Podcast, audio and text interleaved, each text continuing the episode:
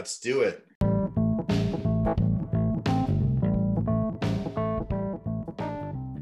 Hey, functional friends, Bren Vermeire here. Welcome to the Holistic Savage podcast, where we like to talk about all things related to functional health, including functional medicine, functional fitness, functional spirituality, functional psychology, and basically everything in between. And of course, you can't spell functional without fun. So we like to have a good time on this show. Now, before we get started with introducing today's honored guest, I want to remind you all that the content of this podcast is for educational purposes only and is not at all intended to be a replacement for supervised healthcare. So be sure that you're working proactively with your licensed healthcare provider to make sure that all of your healthcare and medical needs are being met effectively. Of course, if you're interested in our functional services at Metabolic Solutions, you can send us an email at info at metabolicsolutionsllc.com. And of course, visit our website, metabolicsolutionsllc.com. Also, if you love this podcast, I would really appreciate it if you share it with your family and friends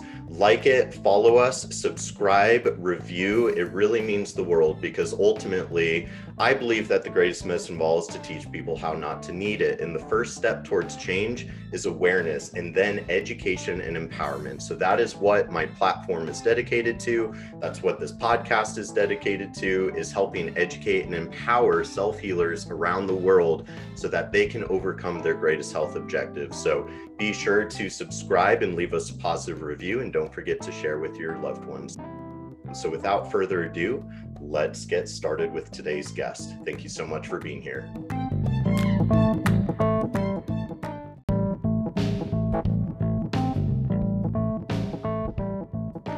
All right, ladies and gentlemen, and functional friends alike, you are in for a very, very special treat this month as I'd like to introduce our very special and honored guest for this month as we wrap up season two of the Holistic Savage podcast. So, allow me to introduce my dear friend, Dr. Nicole LePera. So, certainly that name should sound familiar as she is known as the holistic psychologist on Instagram. And I really couldn't be more uh, excited and, and honored to not only be able to say that she's been an amazing client to work with, but also has become a very dear friend and somebody that I look up to a lot, somebody that inspires me every single day to continue to cultivate my truth and share it with the world fearlessly. So, Dr. Nicole LePera was trained in clinical psychology at Cornell University and the New School for Social Research. She also studied at the Philadelphia School of Psychoanalysis. As a clinical psychologist in private practice, Dr. Nicole LePera often found herself frustrated by the limitations of traditional psychotherapy. Wanting more for her patients and for herself, she began a journey to develop a united philosophy of mental, physical, and spiritual health that equips people with the tools necessary to heal themselves.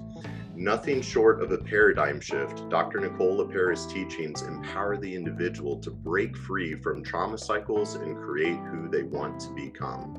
So, if you have been listening to the Holistic Savage podcast for some time, we wrapped up season one, episode 12 with Dr. Nicole.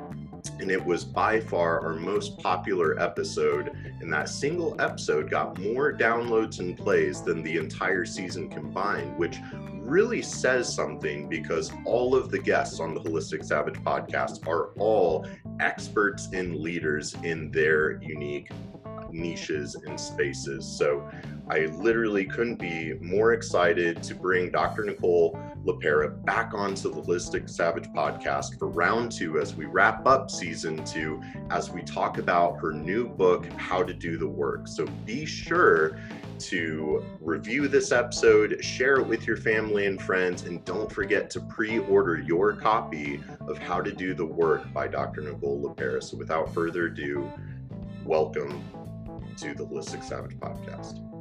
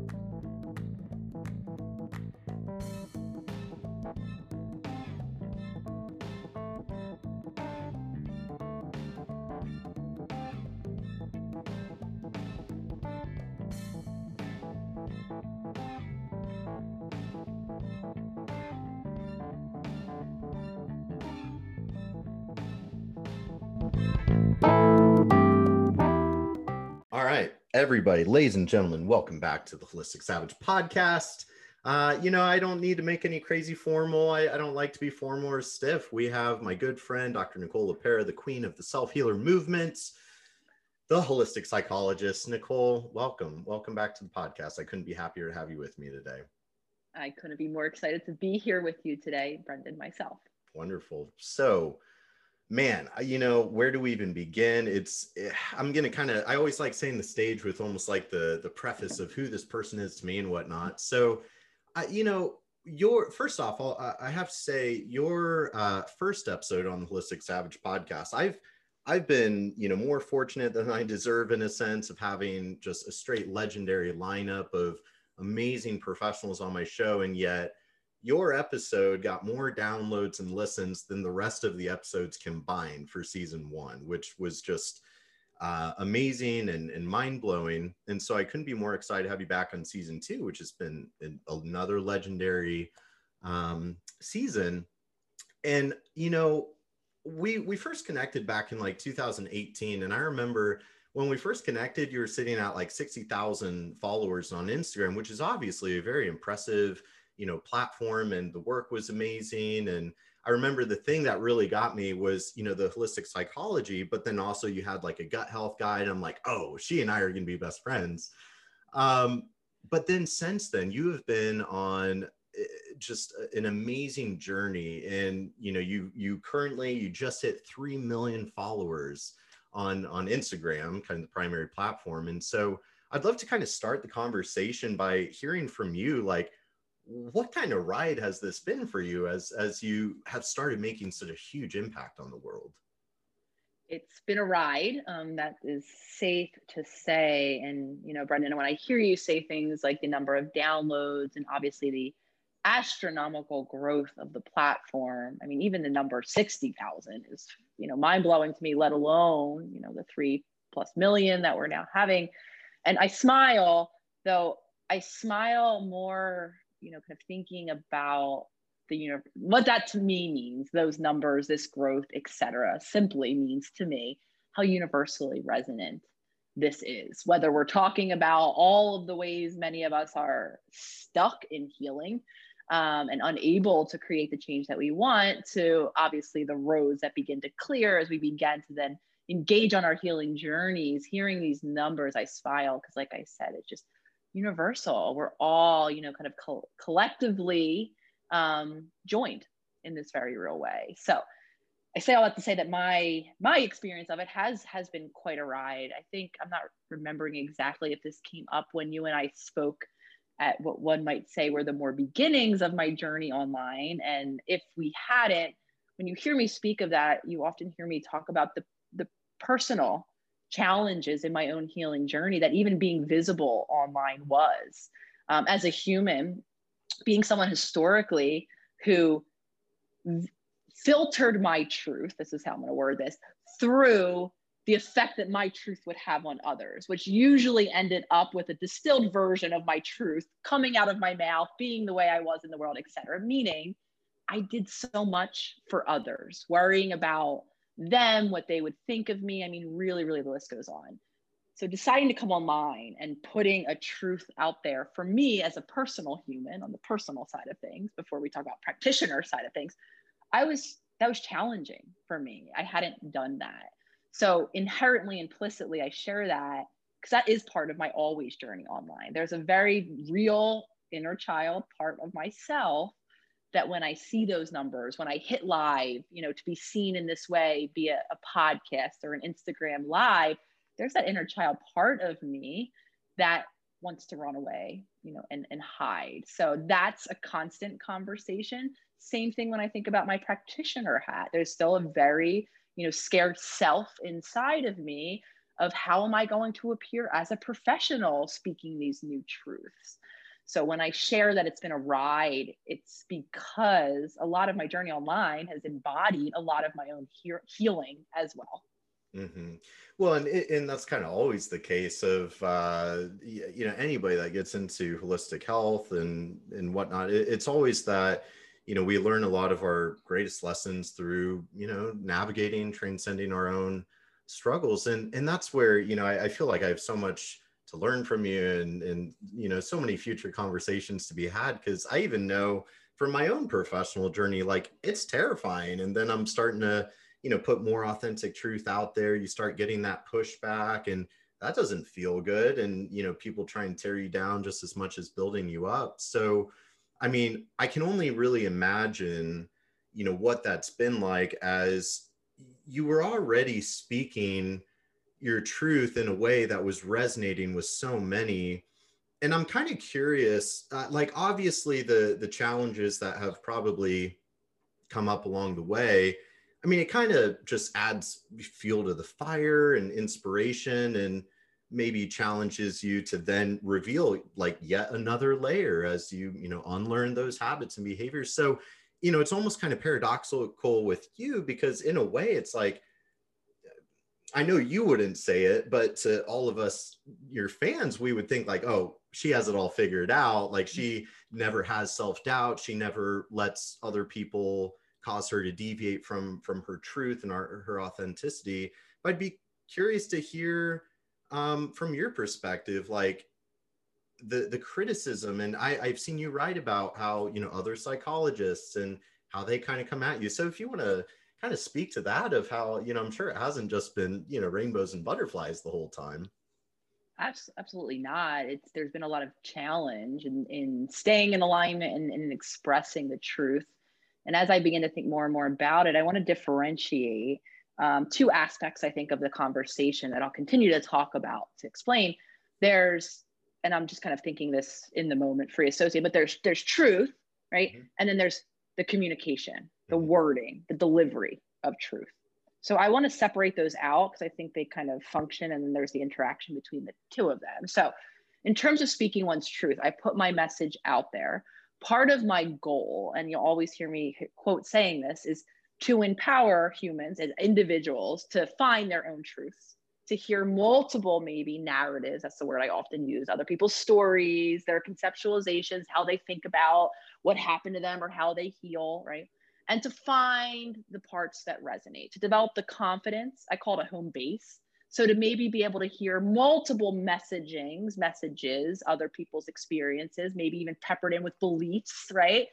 Hear them and then go back somewhere to my own sanctum of safeties. For a lot of us, that's inner. And then try them on for size, knowing that ultimately I am the decider of whether or not that truth resonates with my end as I conceptualize and for a lot of us, you know, kind of shape my way to figuring out our truth. Because a lot of us in the beginning of the journey don't know, right? So that process of hearing, being open, being receptive, all the while, likely we're having reactions to what maybe we're hearing from the world, other people's stories, going on again, trying it on for size and empowering us each to do that.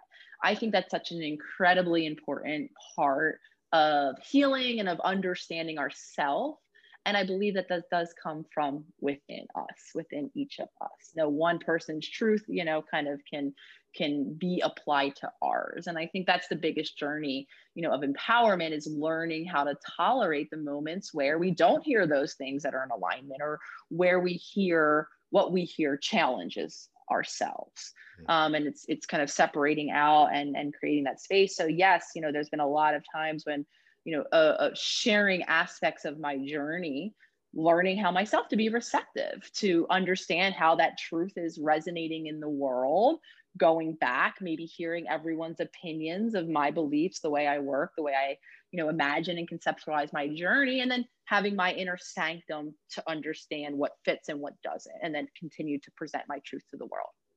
That I want to differentiate between communication of it something i'm always because yes to speak to your your question in there that i kind of am, am shifting we we allow messages in because sometimes what we hear outside of ourselves can be more objective can be that valuable piece of us that perspective that you know sometimes we'll maybe get from partners or loved ones that it might be an uncomfortable perspective though we can use it to shape or to see ourselves from a different, more helpful vantage point, right? That I want to differentiate between how am I communicating my truth. because something I'm all, so I'm working myself to be receptive, to let in opinions, to try them on for size, and to continue to hone my confidence in my own differentiating. This this applies to me, this doesn't, this right. However, that is different from how do I communicate my truth. And something that I'm always trying to hone as a skill is communication, to understand the language to use, um, understanding that social media has its limitations. It's also an incredibly valuable tool. How can I communicate my truth in a way that can be heard by the, the biggest, you know, kind of span of the collective? So just two different processes, both of which I'm always considering when I hear feedback. The one is more internal, right? Everyone's opinions of me and my work. How can i use that for information? Is that giving me a vantage point of myself that might be uncomfortable but helpful? Separate from criticisms about how i'm communicating my truth can i learn from that? Can i incorporate it? Can i learn how to communicate in a way that can be received differently? Two dynamic processes of evolution and of finding i think our way forward.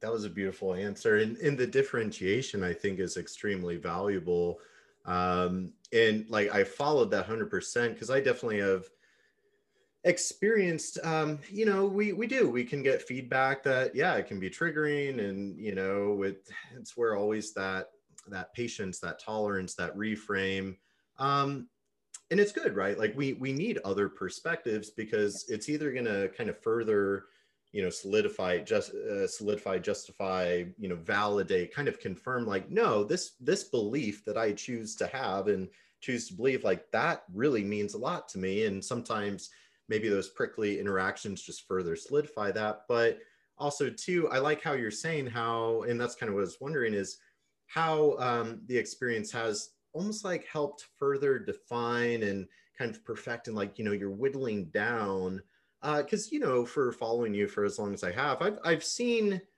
you know the the core essence of your material has has felt the same but yeah the delivery and it, and it yeah. feels honed it feels crafted and it's been beautiful to watch you as you're kind of crafting your art for the world to now enjoy yeah absolutely and and hearing that it's noticeable and that's that's part of our journey of crafting our art of our humanity. I mean, I could go as far to say, you know, say that. I mean, that's what life is about, right? Learning the self, connecting with the self, and then shaping what I believe is the self's creation in the world, whether or not that's the content that you see me putting out, that's a little more concrete and palpable.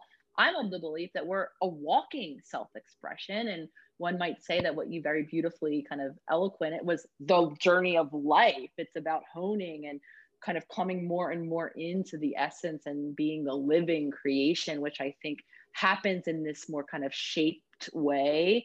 So likely, as you and I continue to build our, you know, professional and personal friendship and have these conversations, you might be here. You and I probably both are going to be speaking a bit differently five years from now, 10 years from now, when we're maybe talking about the same essence, though again you and i are going to continue to hone and to craft as humans and obviously as practitioners mm-hmm. absolutely that's beautiful um, yeah and you know i think uh, a while back i had posted on my own platform of you know something about like you can't just like speaking your truth isn't enough you have to live it right? And, and i think that's like you embody that so much. You you really are living and then like you said that's where that differentiation is is really helpful of like how you communicate it how you live it. And so um this is kind of a, a funny story. I had somebody reach out to me. Um they wanted to interview you and they were able to get a hold of me. So they interviewed me kind of about your work and my perspective on it. And it wasn't just me. I was kind of i was impressed by they interviewed doctors and PhDs and all sorts of different professionals kind of get different perspectives.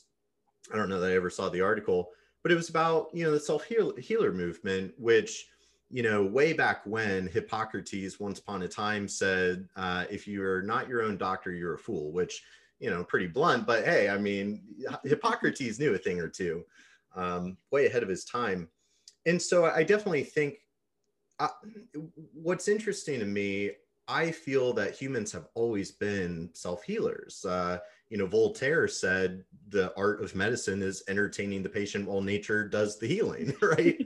so we we've always been self healers, but especially in the past hundred years, we've forgotten that, right? And um, I'm not at all saying anything bad about big pharma, but obviously, with the rise of big pharma and our current healthcare system, we lost our power. We kind of surrendered it over time, almost like the the frog in the boiling water. You don't know you're cooking and, and whatnot.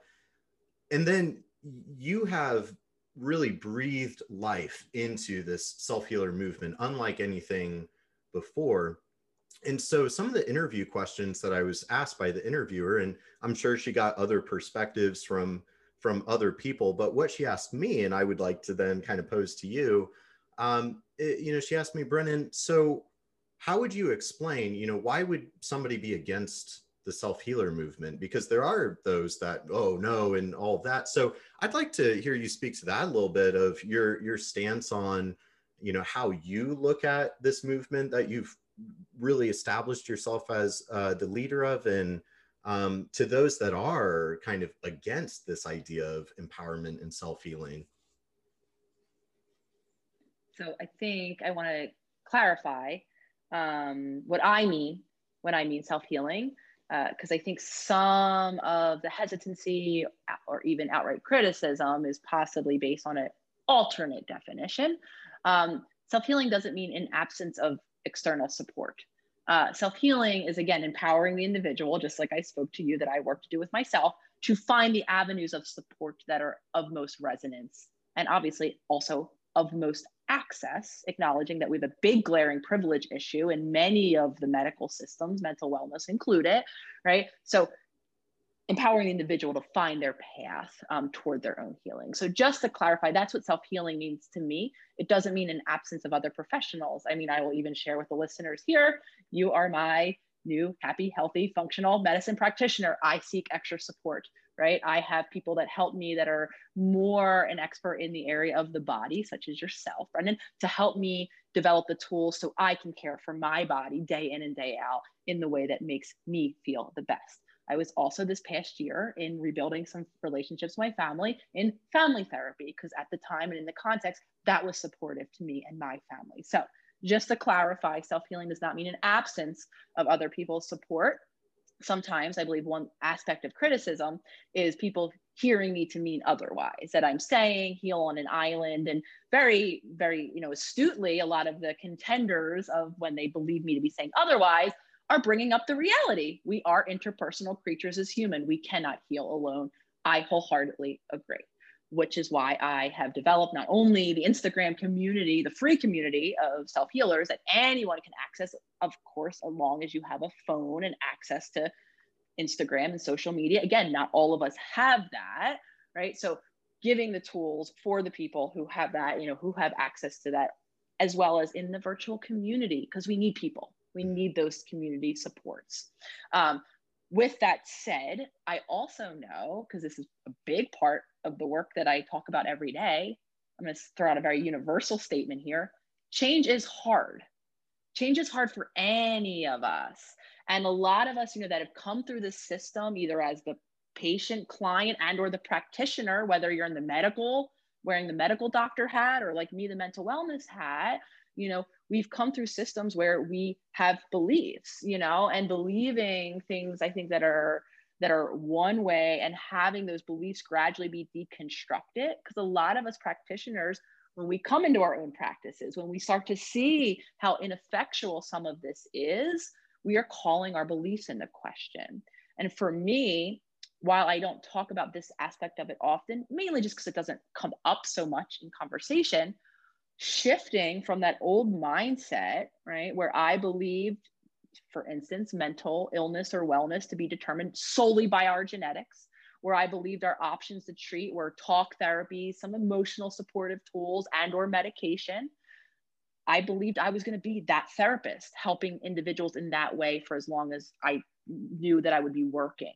So deconstructing that and rebuilding beliefs of difference, of change, possibility, of epigenetics was incredibly personally difficult. So I can resonate with the different stages of evolution when paradigms shift, right? When people who once were trained in one way of, you know, symptom management more or less now being challenged to, you know, uh, entertain even first the possibility of change, let alone embody the practice of change, that's destabilizing. So one of the ways I understand, and because I can relate and resonate, and I've had a lot of friends in the field of mental wellness similarly shifting their practices to be a bit more integrative that all say the same thing. It was like a loss of self. I lost a part of my identity. I became maybe just practically fearful of how I would continue to make my income, support my family. I mean, the list goes on. So, the simple answer shifting the paradigm, deconstructing these very core beliefs that a lot of us were operated and trained to operate in is incredibly challenging, just like any type of change is. And I think can elicit a lot of different reactions. That was a really, really great answer. And and as you're saying, it's it's so crucial to right i mean assumptions oh my gosh like that's what the second agreement or something like that from um mm-hmm. that book yeah beautiful book. Um because yeah you know assumptions people it's it's that warrior mindset as opposed to scout mindset. You hear something that that threatens your chosen belief system that's connected to our sense of identity it feels like a threat you know you pounce on it and whatnot. And what i think is so interesting about i don't know the the the age that we live in and you know i think our technology is a huge factor in that it, it, feels like and i don't know maybe every other generation kind of felt existential crisis. I think that's just part of the human experience.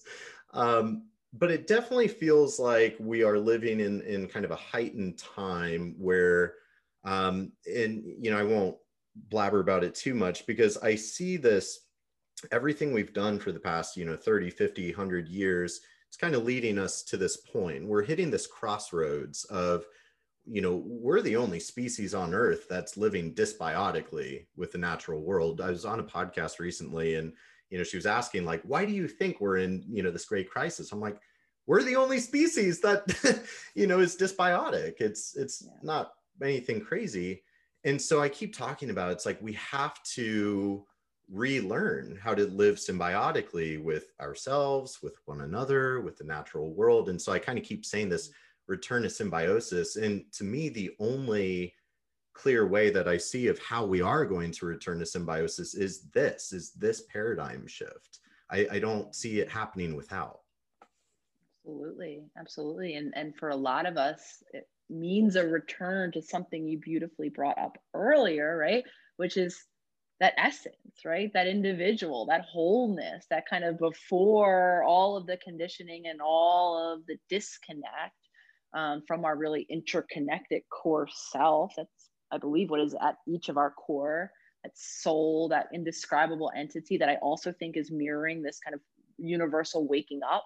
We're all, you know, some more comfortably than others coming to the awareness that you know this kind of like sack of skin and this like mind aren't it? Like there like that there is like a, another piece existential right? Call it that. I believe the first existential crisis we all face is going from that togetherness right to that oh i'm an individual little separate infant and here's all separateness around me. At our core we're integrated.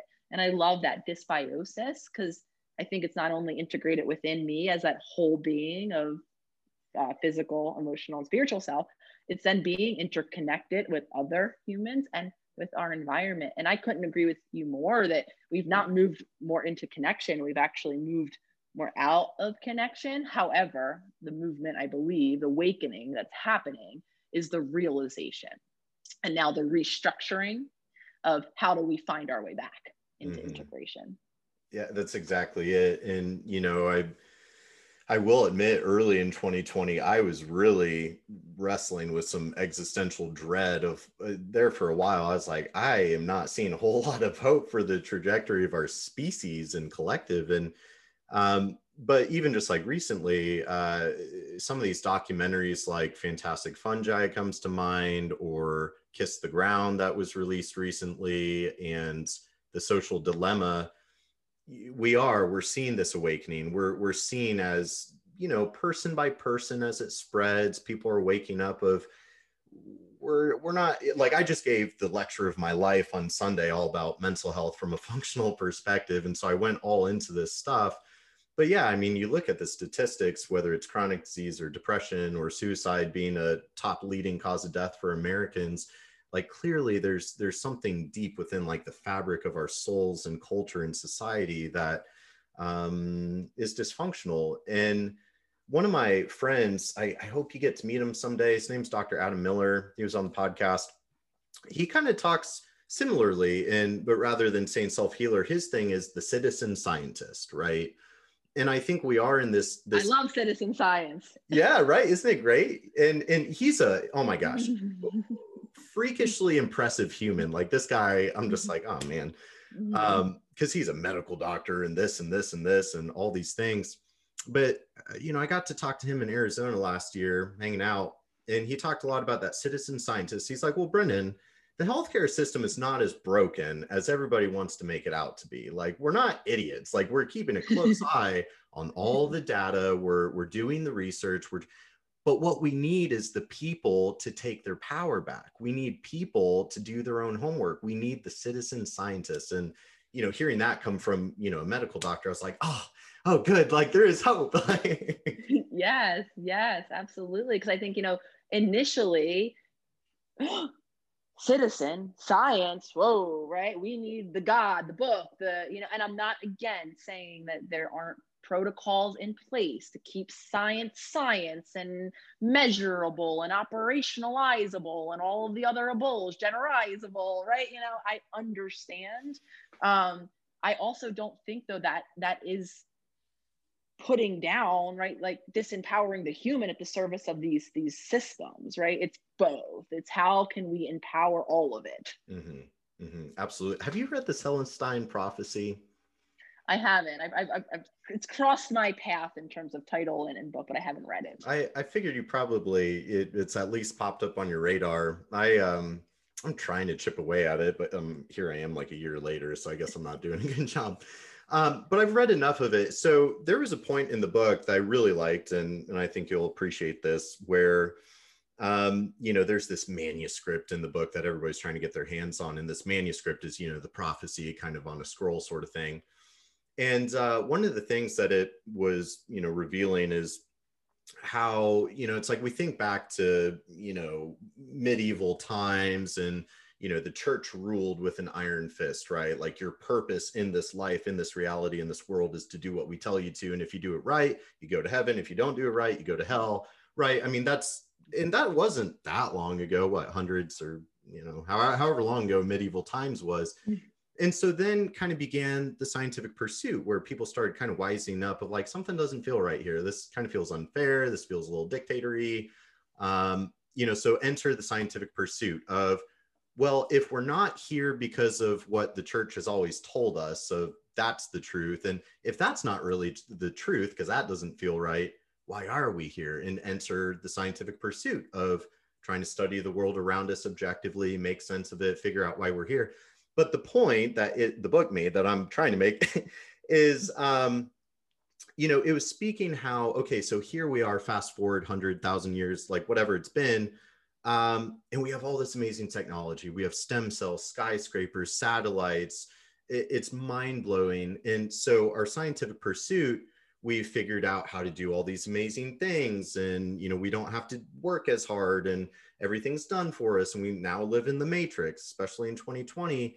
And yet we still haven't answered the question that began the pursuit, which is why are we here? And so this book was talking about, you know, kind of that grand awakening that's coming um, and it feels like in a lot of ways we're living in that time of awakening right now and and i think you're a huge part of that right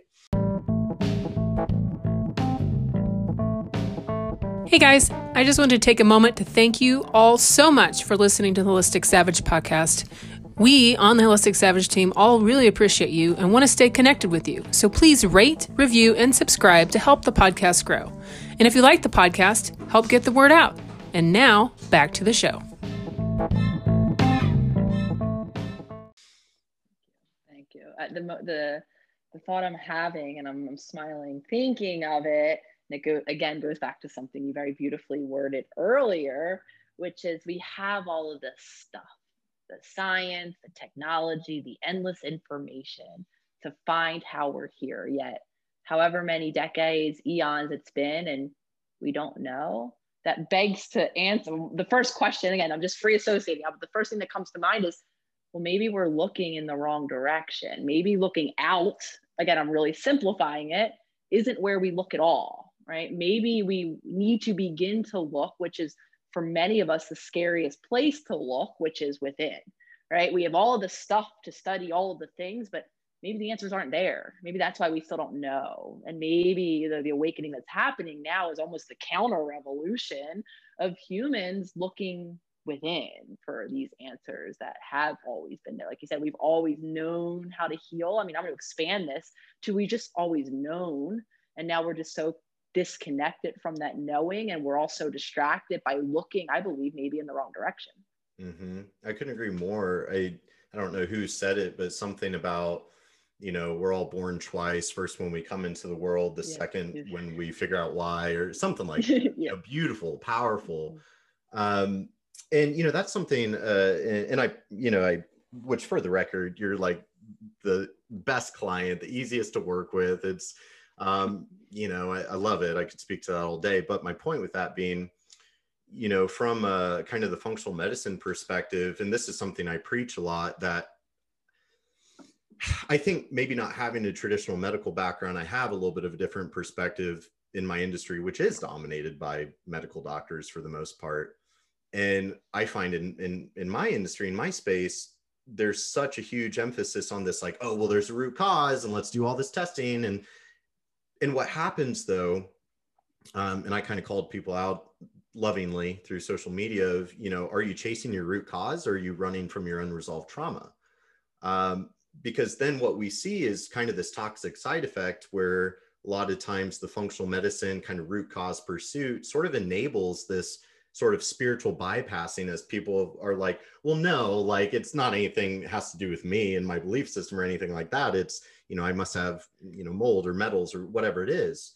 And it's like well if we as as you know functional medicine people are not you know holding the space and holding up the mirror and doing that client centered coaching you know we're just we're just totally missing out. And and so unresolved trauma being what maybe the the root cause of all root causes right? And focus point of your I, work i commend you for for speaking those really powerful and i know often challenging words. I was actually just on a live with dr caroline leaf um, and we were talking about the very real because i think this is where chicken or the egg gets confusing you know because a lot of times things will be cited that make the you know make the search for this physiological again simply for lack of a better word root cause really appealing right? Because there are structural changes in the body. I mean, you know, first and foremost, I've talked to you about lifetime of inflammation, of constipation, of actual symptoms in my body that you could look and see being the case, right? Making it really hard not to want to look for the physiological cause. And here I am to say that yes, there are physiological imbalances, but this is chicken or the egg connected to likely the earliest traumatizing experiences. So, what Caroline and I were talking about, she's a neuroscientist, so we talked a lot about the brain, but the structural changes in the brain, I'm going to globalize it to the whole body, the whole system that can be mapped on, making it really appealing to look for the physiological origin. And I'm here to say we can't be so sure. Those changes likely are probably the accumulated result of the emotional, right, wounds and the adaptations that originated a much longer time ago. So chicken or the egg gets very confusing. A lot of times there are structural changes that we can see, making this desire to find the structural, you know, puzzle piece to fix it though we can't, I don't believe, extricate, just like holistically, we're all interconnected. Same thing goes in terms of the origin, trauma playing a role, likely leading to those very real structural imbalances. Absolutely. And, and what I love about, I don't know, our dynamic and our relationship is, you know, I, I always say, you know, mental health is kind of the main thing I focus on. And so I was explaining this on Sunday in my lecture because, you know, with anybody that's experiencing I prefer to say mental health dysfunction. I'm not really a fan of mental illness. Um, but I always explain it of I like to think of it as as like a yin yang, right? You know, we've got uh, the yin, the yang, the light, the dark, contrasting duality. Um, but that yin yang of mental health being the physiological and the psychological, and what's awful, and especially with you know uh, my history of struggles, like when you're really depressed or really anxious or struggling with your mental health, you have no idea. You know, it's just this complex knot. And it's like is it physiological? Is it psychological? Probably a little bit of both. Um, and what i found on my own self-healing journey is you know i always kind of think like the physiological assuming that you have a good practitioner it's almost like the low-hanging fruit right like if we can pinpoint that you're gluten intolerant you have some mold growing in your tummy or whatever it is if we can pinpoint that that's actually a lot easier to deal with the hardest part is that that inner work um, but we can't spiritually bypass that and just go perpetually chasing root causes that may not actually be there. So to your point, you know, it's it's so crucial. And that's that's where like I've always, you know, I send people your way of like, okay, like how to do the work. That's her. you know, you need some testing, I'll do that. But um, it's so important to distinguish because million, you know, depression is the leading cause of morbidity and disability worldwide. Suicide top killer of Americans.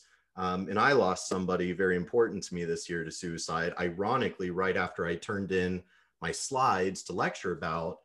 Um, so it's so devastating. And, and that's where like we need leaders like you doing doing the work, which then kind of enters into this whole I hear you have a book coming out that's how to do the work. So I'll, I'll kind of shut up there, but it's so crucial to cause that separation and almost like map out the psychological healing opportunities, physiological, and even though they are, as as you said, and even the neuroscience with neuroplasticity really validates that of it, it goes both ways. And so it is that mm-hmm. chicken or the egg and that kind of perpetual spinning yin yang. Yeah. Absolutely. And I appreciate you sending you know, people my way. I'm going to go as far though, Brendan, to say that the work you do, as far as I conceptualize it, I believe staging happens, uh, healing happens staging. Healing happens in stages or foundations. It's kind of like the Maslowian pyramid um, in terms of needing to build foundations at the base before we can do, we can put actually like an upside down triangle, the deeper work. Um, and I say all of this to acknowledge that as far as I see it, the foundational work of two components. The first foundational always work that people probably hate when I say I talk about this concept so much, which is consciousness, learning how to be conscious. That is our first step in a direction of change because the large majority of the time, upwards of 95% of our day, we're repeating those patterns from our subconscious. So to set ourselves up with the opportunity to create a future that's different, we need to learn how to operate consciously right hand in hand with that, in my opinion, is doing that kind of physiological self assessment. And if you're someone like myself and the many others, innumerable humans who are in a physiologically dysregulated body, I believe at least that that foundation is important to put into place before. And when I used to do client work, this is oftentimes the entry point. I would get people that would contact me hear that I do inner child work or ego work, maybe even know that that's where their wounding is. I want to do that work. And they were met then with my conversation that I'm having with you and everyone now, which is 100%. Let's make sure we have the foundations in place so that we can be really effective when we get there. More often than not, we had to back it up and build those foundations in place. And this is why I say that. And the concept of emotional addiction that I talk about often is a prime example. And I'll use an example from my life because my mind and my body are connected, right? My, they're sending messages back and forth. So even if I conceptually want to do the work in my mind to heal the wounding and all the emotional pieces of things, if the messages that my mind is constantly getting from my body are messages of dysregulation, right? I actually, I'm gonna really simplify. I can't do that work because my my mom. So what happens in emotional addiction? I'll use an example my body is so used to the physiological experience of stress complete with all of the you know hormones of cortisol and adrenaline.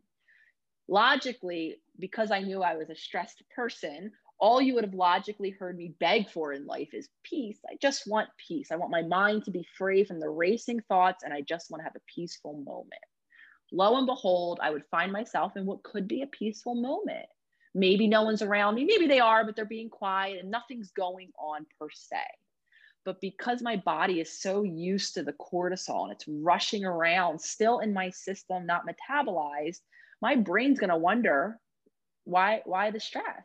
Well they're stressed so let me figure out why. Oh here's why. And then what can happen? It looks different for each of us right? I have my racing thoughts i'm worrying about something or i'm picking fights in my environment to match my experience right so we kind of come we, we we have that's why i use that example to illustrate the importance of that physiological balance we can set ourselves up not to succeed if my body doesn't start to send my mind different messages. If I don't gradually decrease the flow of that cortisol or gradually teach my body that it's safe to enter my parasympathetic mode of nervous, right? I need to teach my body all of this and allow it to return to that homeostatic balance so that my mind can start to get new signals and then maybe I can dive into the deeper inner child work. So I go as far to say that the work you're doing in the world is foundationally important to then be able to build upon and do the deeper inner child or psychological work um, that so many of us are interested in doing. That, of course, I talk a whole lot about the whole top to bottom, you know, beginning to end holistic psychology framework in, in my new book, How to Do the Work. Mm. Well, I mean, thank you so much. It, it you know it means the world and and uh, you know i'm so in love with my industry and everything and of course you know i i'm trying to kind of be that next generation of like cool this is great how can we do better um yeah. and that's but this is why like i do i'm i'm so in love with our kind of collective space of holistic integrative allied healthcare practitioners because we all we and that's what i love about kind of the functional industry is it is this melting pot of diversity and you know diversity is is is life itself. Like life is supposed to be diverse. If there's like one there's not a lot that we really understand about the microbiome but like if there's one thing that we do understand diversity equals better health. And i think mm-hmm. you know i always like okay well if that's true for this kind of micro environment it's going to be true for the macro environment it's going to be true for the psychosomatic environment right? Um and so this is where everybody bringing the best and even um, like for example in kind of like the lyme mold environmental illness world which is a huge area of functional medicine there's actually some really great work being done of like you know limbic retraining and you know we have to do the trauma and so i love seeing as all the melting pot of yeah kind of the the hard science and more just classic medical mixed with you know the esoteric mixed with the psychological psycho-emotional but I greatly appreciate your point, and I think that's huge. Where um, it it's very hard to create and hold the space, you know, to get vulnerable with yourself, to start doing that inner child work or that uh, trauma work or, or ego work and all the above. It's hard to do that, like if your brain's on fire from inflammation, or so it does. We we have to marry the two, and so with you know how to do the work um, you know we'll start getting into your book here because i couldn't be more excited that you wrote this book i've already pre-ordered it can't wait to get my hands on it so i'd love to just you know kind of open it up invite you to speak to what this book really means for you because i've read and I'd, I'd love to hear everything about how special of a project this is for you well, thank you first and foremost of course for your endless support but of course with the book as well um, if you would have asked me, honestly, Brendan, uh, you know, five years ago, talk of a book probably wouldn't have come out of my mouth. I wasn't something that I, you know, kind of, I wasn't one of those people that historically like, I'm gonna write a book. It just wasn't neither here nor there. I didn't refute that I could. It just didn't pass my ether as like something I was gonna do. So the fact that I'm here now, you know, it, it's probably been about two, almost two years into the project of, you know, it being proposed and then thinking about it conceptually from that moment of it being proposed, I, while I was very you know, shocked and honored, I was so grateful because while you hear me go on and on about the power of the internet and the fact that, I mean, to speak to your point, this is probably why we're becoming an integrated medical for like the macro title system, if you will, is because we're we can facilitate these conversations now. We have practitioners wearing all different practitioner hats that can come to the common ground of the internet and have conversations. However, they're very limited they're limited by the platform you use, by the way we can communicate information on that platform. And oftentimes, or all the time, more often than not, it's very incomplete. So for me, I knew that while I saw social media and I always try to frame it and utilize it as a tool, meaning we can make choices and the tool can be used in all different kinds of ways and contexts into all different outcomes. I knew that it could be used as a tool to connect people and messages, right? And I think that's a large reason why things are becoming more integrated. It's because we we are able to connect um, with other people and to begin to share our story. Though again, like like I said, it's limited. So when the book became an opportunity, I knew that this was going to be the place where I can really flesh out, you know, what my theory of holistic healing means. Um, really taking people through from the macro, the overview to what this looks like in real time. So, everything you've heard us talk about, right? What does it mean to live in consciousness or to live in that autopilot? Uh, what's housed back there? I talk all about inner child work and healing and the wounding that many of us experience, and then obviously practical tools to create change. So, I would go as far as I mean, I have a lot of passion projects these days. Again, a decade ago, passion would not have been a word I related to or resonated with. I didn't think I had that chip. I didn't think I was passionate about things because I wasn't, quite honestly. Now I have multiple passion projects, the book being one of them. It's, again, like I said, the contained tomb of holistic healing. I think people can live with books differently than online. It can be, I mean, at least I know I love books. I grow with them, I revisit them later. So I'm excited for that aspect of it um, in terms of what the book will offer. And I'm also excited to continue to build into the virtual community sphere because that's another aspect of all of this. Because there's two pieces of healing as far as I see it the work of it, right? The book, how to do the work, the tools, everything you and I and everyone talks about each and every day. How do I create wellness? And then there's the support, the community. So both of which are both really high up there for me in terms of passion. I want to make sure that the tools are continued to be spoken about so that people can accessibly um, utilize them in their day-to-day healing and create change. And also I'm really impassioned about continuing to create virtual community, not only of exchanging ideas like you and I are doing, but of connecting with other humans that are either doing the work of being the practitioner and or doing the work of healing. Mm-hmm beautiful and and which your community too might have chat about that as well and so with when i you know when i saw the cover i mean first off super super groovy colors. I loved it. Um, thank you. and then the title how to do the work. You know i was curious because when i first heard you're you're doing a book i was like oh man you know of course i was all excited about it. Um, and so when i saw the the title you know how to do the work i was like oh you know, I, I wasn't expecting it. I, I didn't know what the title was going to be. Um, but I'd love to almost hear you explain like, like, what does that title mean to you? I mean, I know we've kind of mapped it out a bit, um, but you know, who is this book for? Um, what does that mean? How to do the work, and you know, what can readers expect out of out of their literary experience? Mm-hmm. Thank you for asking. So the work you know, there, there's a long lineage. I'm sure listeners have probably, you know, might have heard of other iterations of the work. Um, we talk about the work in terms of the very much needed work in terms of, you know, dismantling systematic racism, systemic racism. There's a lot of work um, that, I mean, as far back as really the ancients go, have been referenced what the, so i say that to say i know that there's very individualized meaning that's really part in the course of the work that I'm putting out there. How do we find our own meaning for the work? So my contribution is, you know, in a, a long lineage of versions of the work. Um, and again, what it means to me is developing the understanding of the integrated human, the fact that we are physiological, emotional, and spiritual beings. Um, and obviously, that understanding then lends for the tools of how to change. So, this book, as far as I say it, is for anyone who's human, anyone who wants to, wherever you are in your healing journey.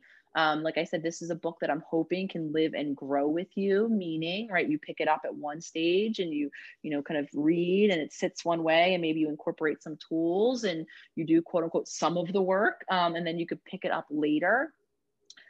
For me, the work and just the concept because i think when we hear work do the work let me put it that way action right? That's the first thing i think that comes to mind and maybe maybe like a stressful action work. A lot of us assume work is you know like a a, a, a toiling endeavor if you will. Work for me is highlighting the reality that to create change we have to begin to do small things differently or else we're going to get the autopilot. The autopilot is going to run again 95% of the day so for me, it's kind of breaking down what for a lot of us can be the imagined work of changing our life from top to bottom into much more manageable daily steps. I use the concept of small daily promises. You'll read about that throughout the book. Um, I give some examples of great daily promises to even keep. So this really can get even the most beginner started. But it's acknowledging that there will be small choices that we have to participate in every day. And this is a limit, I believe, of anything that we're doing for a limited amount of time whether it's the gym that i go to you know once a month every now and again whether it's a therapist that i you know i even only if i'm privileged enough to be able to see once a week what about the rest of my hours and the rest of my moments? That's where my question always goes back to right? And often the what's directing my time my day my thoughts my feelings is that autopilot so the work, again, the concept of working is just acknowledging that we do need to be active participants in making new choices if we want to get something different than our autopilot. And again, we can make them manageable. What most of us do is we overwhelm our system. We try to change too much too quickly. So again, this the work in the book itself will really take us through a foundational approach of how to gradually incorporate these new choices. But for me, again, it's highlighting the necessity really of if we want something to happen different there's going to have to be a different action that's taken at some point. Awesome. Beautiful. You know i've i've done a lot of reflecting on this and you know it's it's kind of coincides with just uh you know the the neuroplastic model and kind of this you know brain busting concept of like wait you know we can rewire our brains and and all of this.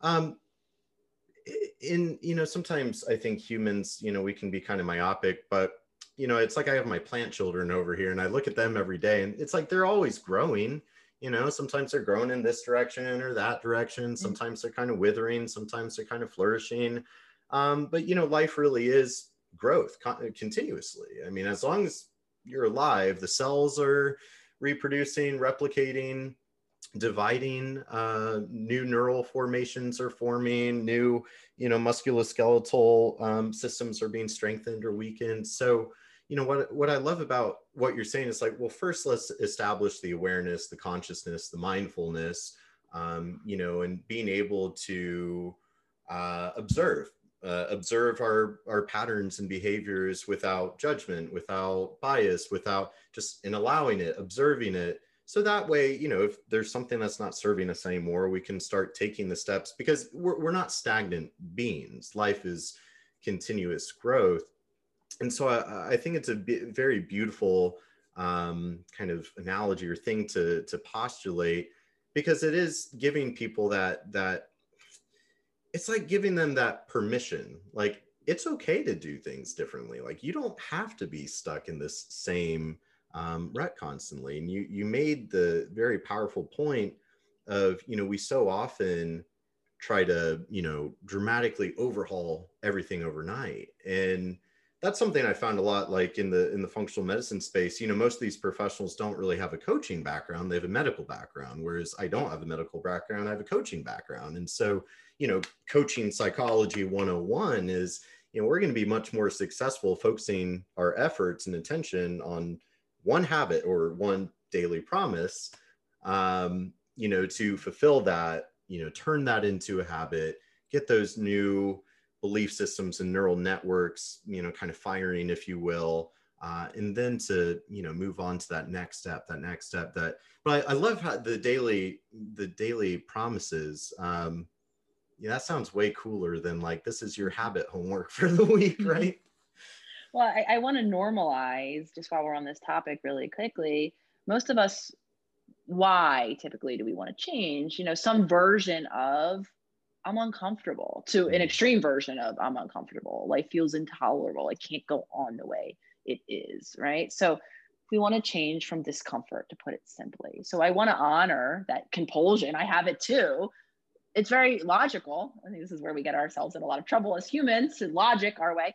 It does logically feel like the quickest path to feeling better, right? Is those five new things as opposed to, okay, Brendan and Nicole are sitting here saying one new thing for like what, 30 plus days? Well, shit, it's going to be like five years from now before I'm quote unquote feeling better. Well, that's not true because just as much as we incorporate change, we gradually shift you know our resting state we gradually start to feel differently without really even noticing it that's the byproduct of what happens however i just want to sympathize with everyone out there who's tried to change life from top to bottom and white knuckle it as long as we can because i've been there too a lot of times it does come like i said from incredible discomfort and we very really just want and sometimes we just project it on other people too. We want someone else just to get better, right? Because we can see their pathway to getting better because we don't want to see them in pain. And all of this is very natural um, as, you know, empathetic humans that I believe we all are. Um, so I get it, though, like I said, it does set us up to become really frustrated and disempowered. And unfortunately, many of us begin to then believe or entertain a belief of I must be broken. Something must be wrong with me that I cannot change this. Hey guys, I just wanted to take a moment to thank you all so much for listening to the Holistic Savage podcast. We on the Holistic Savage team all really appreciate you and want to stay connected with you. So please rate, review, and subscribe to help the podcast grow. And if you like the podcast, help get the word out. And now, back to the show. And I don't believe that's true for any of us, perfectly honest. Mm-hmm. Oh, I couldn't agree more. And, and, you know, the beautiful thing about, um, just science in general and like objective evidence you know the more that rolls out it, it points us back to an innate intuition and wisdom that that we are just so disconnected with. And in so much you know research like even medical research points back to evolution and evolutionary biology and theories. And you know in some ways um, i do think it, you know i'm a little bit biased because i'm young i suppose so i don't know what like it was for baby boomers or whatnot. But it does kind of seem like the collective emotional maturity is evolving or it seems like we are kind of going through this uh, evolution of evolving into these you know more psycho aware um, developing a, a, an emotional maturity that doesn't seem like it existed as much. I don't know. I mean, I'm just making stuff up right now, but I'd be curious how you speak to that. It, it kind of feels like we're evolving as a species, and um, because we used to think so black and white, so static. Of, uh, for example, like with neurons, like you only have this many neurons. There's nothing you can do to change the way that they're firing or whatnot. It's like well, the brain's actually really dynamic and it's constantly changing and rewiring, which is so revolutionary, right? Yes. I think evolution comes through many different avenues, one of which you're speaking of now, like us just gaining more knowledge, you know, more experience of living in these brains and having these brains studied and the effects of different things, et cetera. So there's, you know, kind of, I think that that knowledge um, that shifts and changes and that we get better at doing over time. And there's also, I think I heard you say the word emotional, right? There's the human, emotional, and spiritual evolution as well. And what I mean when I say that is these conditioned patterns how we express emotionally. So one might say how immature mature or immature for lack of better wording even though i don't love qualifiers at all um, we are aren't is really impacted predominantly by that which was modeled to us meaning the people who raised us. So i'm answering it this way because generationally you know looking back even in our lineage our person your personal lineage whoever's listening you know those of us who know you know kind of generations beyond you might be able to see you know some of this very similar patterning especially around emotions. And i bring up emotions in particular because as a species especially those of us who've lived in places bringing back maslow where you know our actual resources for survival were threatened you know where there was financial scarcity food scarcity where you know our physical needs maybe weren't as securely being met emotions were not really not really having time for those mm-hmm. i mean we mm-hmm. come from generations many of us of humans who were living in that flight or fight or flight mm-hmm. so when you think about child rearing even if it's very well intentioned like i want to be there for my kid emotionally a lot of us again come from these lineages these generational patterns where we just simply couldn't where we were locked in these levels of fight or flight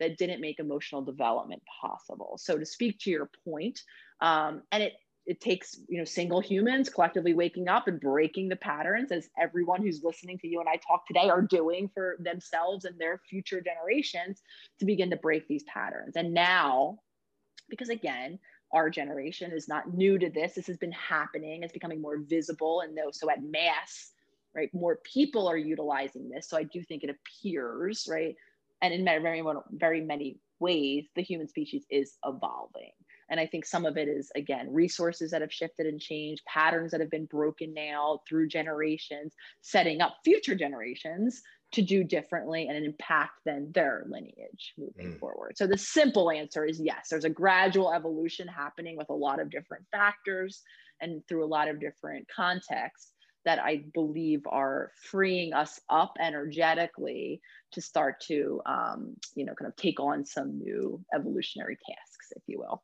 Mm. Give me the chills because that that was really powerful. Um, yeah, I didn't even necessarily know what I was going for there, but then your answer was like, yeah, that landed. Um, so powerful because you know, in a sense, and I think it's I think it's helpful. Something I always like to try to remind myself is, you know, I think a lot of times we like to zoom in, zoom in, zoom in, and you know, there's a lot of reductionism in, in medical practice and whatnot. Just zoom in and like, well, block this, and then something doesn't happen but it's like I, I think zooming out before we zoom in can be you know equally powerful or sometimes more powerful and i love what you just said because I, I totally agree with that where i would definitely say you know like um, for example 1920s that was like great depression era right? And there was a lot of scarcity like times were hard. Um, and so uh, i think what i'm trying to get at I think we are now in this beautiful phase of human existence that has never happened or existed before where like we have the opportunity uh, to evolve in a in a big way and um, we have the opportunity you know zach bush talks a lot about being co-creators with mother nature right? That return to symbiosis that i'm talking about and kind of entering um, you know maybe a little esoteric but kind of that fifth dimension of unconditional love where like we we can enter that you know in, and in some ways it's never been a more perfect time because i think a lot of people feel like 2020 has just been this chaotic year and it feels like the whole world's on fire and parts of it actually are. And um but then you know I, I like to believe that we are kind of on that precipice of that next big awakening that next big evolution. Because we do we have the luxury in a sense to do the work. Or because we're not in that fight or flight constantly. We you know we live in a world of abundance um, mostly. And you know at times things are scarce. And so i'm not saying scarcity mindset is there's a difference between you know resources are actually scarce it's time to be afraid it's time to go into fight or flight mode versus you know that conditioning of scarcity mindset of no, there's actually abundance all around us, but we're choosing to believe there's scarcity, which causes us that fear, that fight or flight, and then causes us to do all sorts of silly things that are probably not the definition of you know unconditional love. So i like to think we we as a collective have this grand opportunity to to come together to create a, a world more beautiful than any of us could have ever imagined right Mm-hmm. I couldn't agree more. And again, I'm happy you uh, are offering this because I also want to affirm, confirm, confirm, whatever the word would be here, that, you know, understanding that there are still things happening, right? That there are fires and, and you know, and, and very real, you know, problematic systems in place. Um, though to speak to our point, right, kind of going within and doing the work of creating the change and the peace in our moments for ourselves can happen anywhere and happens again with the right support you know through all the avenues that we can connect with it and then can can continue to create the change outside. Um, so i'm happy you brought that up because it's not saying one or the other. I love the word and um, i can frame that word meaning a and d because it's all of it. And I think that's just kind of emblematic of this entire discussion we're having, which is there's no one cause, there's no one piece, there's no one thing that's how do we understand the whole system and and and making use of and um, acknowledging that there's space for all of it to happen at once i think is important absolutely and so i can't help but ask um because i'm curious i i saw you did a lot of research for this book and you were you know digging into a lot of research and so i, I can't help but be curious you know what were some of the um, major things that you were you know polling research on? And what were maybe some interesting findings that are going to be things that readers will will learn about in in your book? A lot of so because i i, I talk about the body um, and the body's role and different levels different states of dysregulation you'll read a lot in the book um, around the nervous system and polyvagal theory mm-hmm. and I was very familiar with that. That informed my work um, kind of holistically for some time now, but really breaking that down and framing all of the concepts of healing and all of our stuck points around those different nervous system dysregulation states that we're stuck in, I think is going to be incredibly helpful. Um, our nervous system is, is, is determines a lot of our daily reactions, oftentimes outside of our awareness. So there are conscious tools and ways that we can learn and help us to to um, you know kind of find that resiliency or that flexibility in our nervous system for those of us that are stuck that i think will be really helpful um, throughout the book it's interesting the way the book is presented um, i did it has a narrative feel. So you'll read about my own healing journey as well as other self healers, members of the community. We all have a narrative seeking brain. So I think storytelling and kind of understanding how these concepts fit in in terms of actual people's lived experiences is really helpful.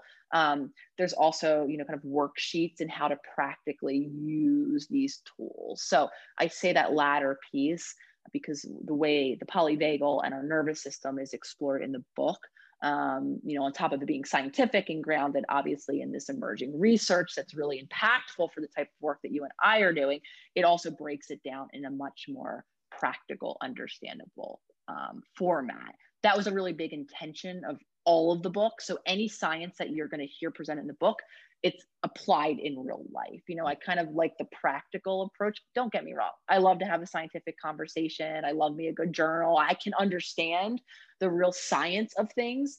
I also know that collectively, a lot of us can get confused and lost and miss the point.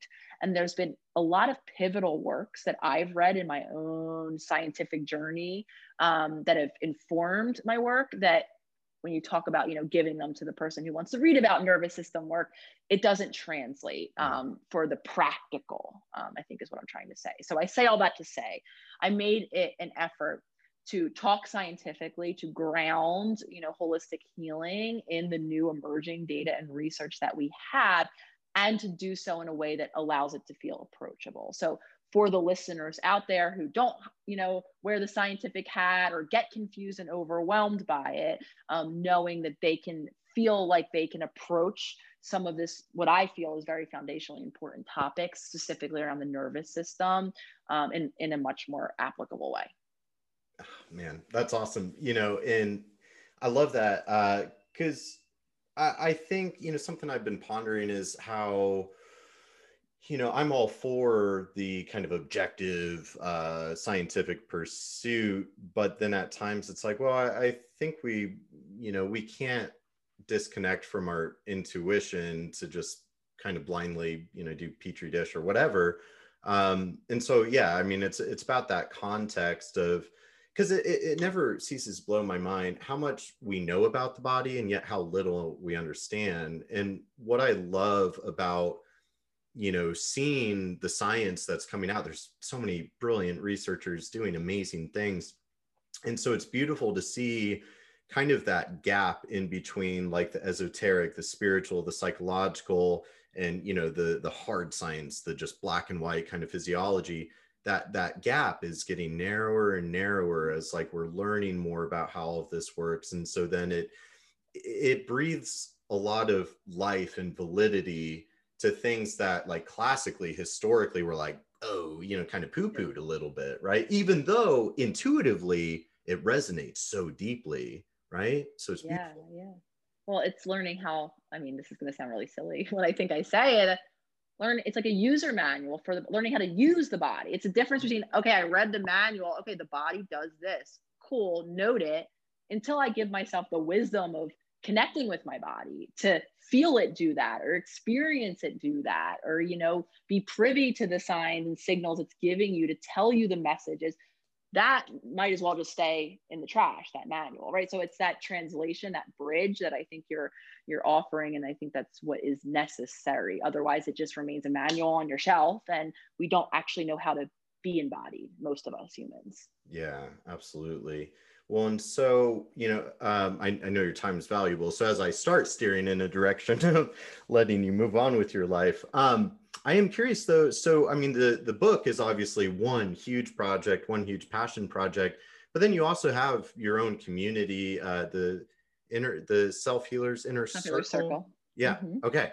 Um, so I'd love to hear you speak to that as far as, you know, how does the book and your inner circle how do they go hand in hand or differentiate or you know for for can um, you know readers and whoever's listening um, what would be the advantages of one or the other or both? How are they integrated? For sure. So the community like i said is always going to be a passion project of mine, mm-hmm. always looking to expand ways that we can virtually connect to support. So right now the Self Healer Circle is really is that um, with our new website upgrade that I'm so excited to launch in the next month.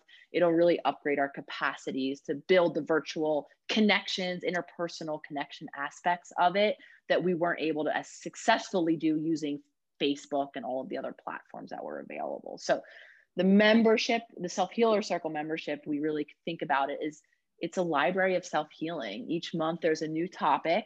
Um, so many of which you'll see presented in the book. It's an intro to how to begin to use this topic through daily content, PDFs. How do I apply the topic of the month?